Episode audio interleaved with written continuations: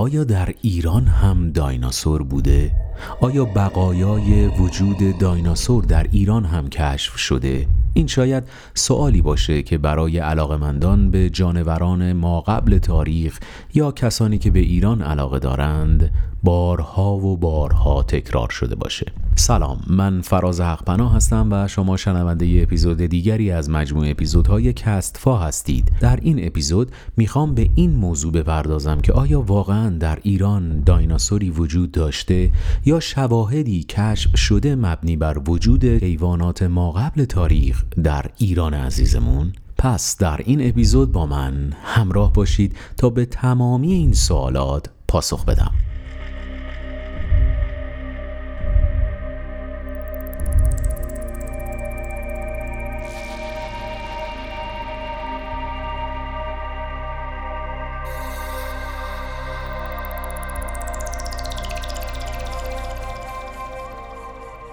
تا به حال چیزی درباره پانگئا یا در زبان لاتین پانجا شنیده اید؟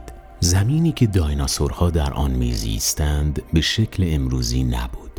200 میلیون سال پیش که آغاز تکامل دایناسورهاست، خشکی‌های زمین شکل دیگری داشتند و تمام قاره‌ها به هم چسبیده بودند.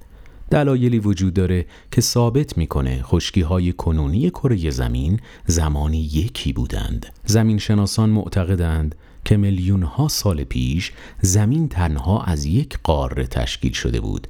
آنها نام این قاره عظیم را پانگئا گذاشتند. اولین دانشمندی که یکی بودن قاره‌ها را مطرح کرد ونگر بود. آلفرد ونگر به سال 1880 در برلین به دنیا آمده. او بیشتر اهل علم بود تا تفکر و در دانشگاه رشته ستاره شناسی را رها کرد و به مطالعه هواشناسی پرداخت، زیرا فکر می‌کرد ستاره شناسی فرصت تحقیقات علمی رو از اون میگیره. ونگر در کتابی که در سال 1915 منتشر کرد، اصول عقاید خود را شرح داد. او معتقد به وجود قاره عظیم به نام پانگئا به معنای همه خشکی‌ها بود که حدود 200 میلیون سال پیش شروع به قطعه شدن کرد و سرانجام قاره‌های امروزی به وجود آمدند. قبل از کشف ونگر، دانشمندان تصور می‌کردند زمین جسمی ایستاست و هیچگاه تغییر نمی‌کند. کشف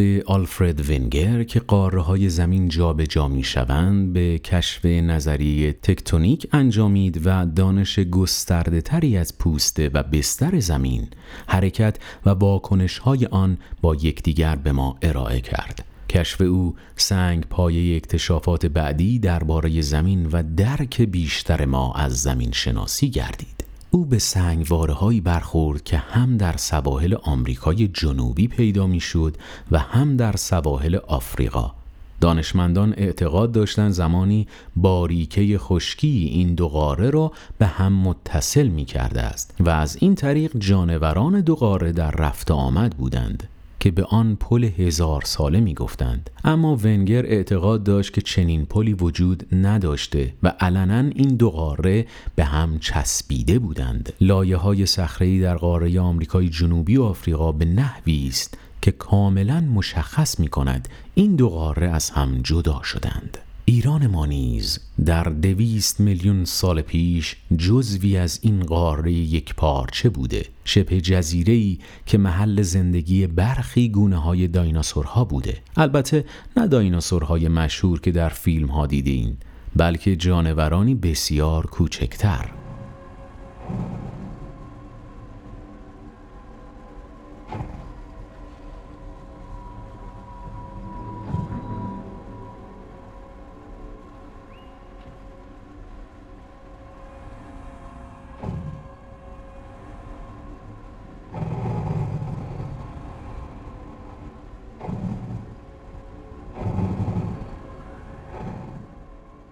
یک رد پا نخستین اثر یافت شده از یک دایناسور در ایرانه.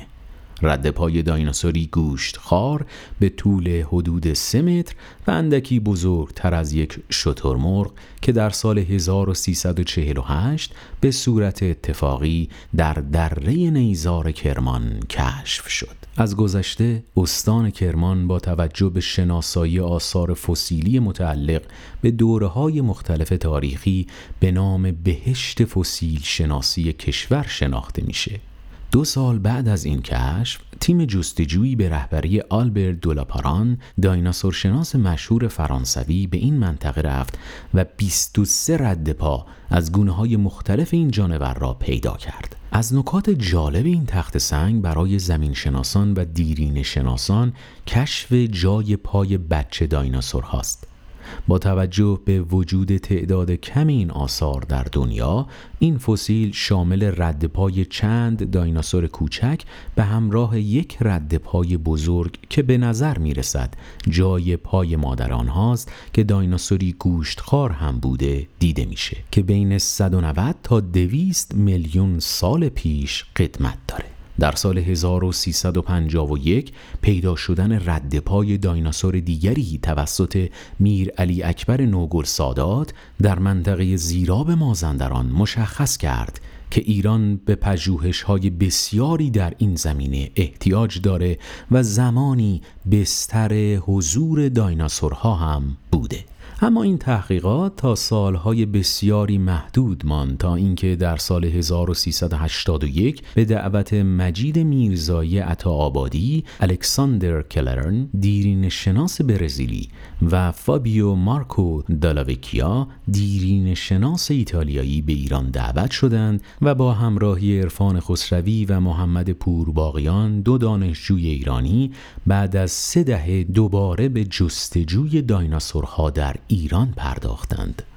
آنها در کوهستان‌های کرمان فسیل دندان دایناسور یافتند که این دندان‌های ظریف کنار هم نشان می‌داد متعلق به دایناسوری گوشتخوار بوده است. سازمان زمینشناسی ایران دندانها را برای تحقیقات بیشتر به الکساندر کلرن سپرد که متأسفانه پس از آتش سوزی موزه ملی برزیل مفقود شد. در ادامه عملیات پیجویی دایناسورها در اواخر تابستان 1381 در دره نیزار واقع در روستای ده علیرضا در شمال زرند کرمان موفق به شناسایی ردپای یک دایناسور گیاهخوار که به صورت مایل بر روی یک دیواره شیبدار قرار گرفته بود در آن کاوش‌ها کشف شد. بخشی از ردپاهای این دایناسور که حدود 180 میلیون سال پیش در عصر ژوراسیک میزیست به دلیل بی‌توجهی از بین رفت. این کشف‌ها مشخص کرد که همزمان دایناسورهای گیاهخوار و گوشتخوار اما با جسته‌ای کوچکتر در ایران بین 180 تا 200 میلیون سال پیش میزیستند. ایران برای دیرینه‌شناسان جایی است که طبق پژوهش‌هایشان فکر می‌کنند ممکن است سنگواره‌های مهمی درباره تکامل پرنده‌ها از دایناسورها در ابتدای پیدایش کره زمین و بخش بزرگی از معمای زنده ماندن این گروه از دایناسورها را حل کند. آنها این امید را دارند که با پیدا کردن ردپای دایناسورها ایران نیز مکانی برای حضور این جانوران بزرگ تاریخی بوده است. اما پژوهش درباره دایناسورهای ایران با 3 مشکل بزرگ روبرو شده است. اول، کسانی که هر سنگ گردی را به عنوان تخم دایناسور و دوم، اشخاصی که فسیل‌های ارزشمندی از دایناسورها را پیدا کردند و در خانه‌های خود نگهداری می‌کنند و سوم، پژوهشگرانی که هیچ ارگانی حاضر به سرمایه‌گذاری برای پژوهش و پیجوییشان در ایران وجود ندارد. بسیار عالی، این هم از داستان جالب کشف دایناسور در ایران که با هم شنیدیم. امیدوارم که تونسته باشم اطلاعات قابل توجهی رو در خصوص این موضوع در این اپیزود به شما ارائه کرده باشم.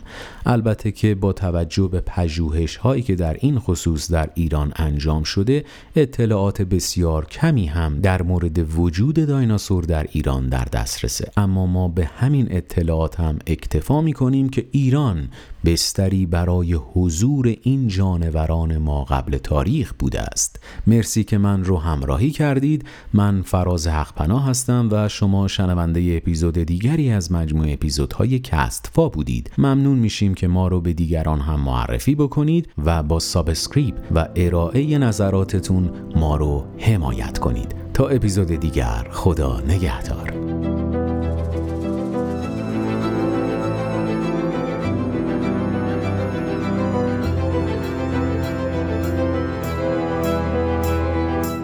کستفا، پادکستی متفاوت تر از آنچه تا کنون شنیده اید.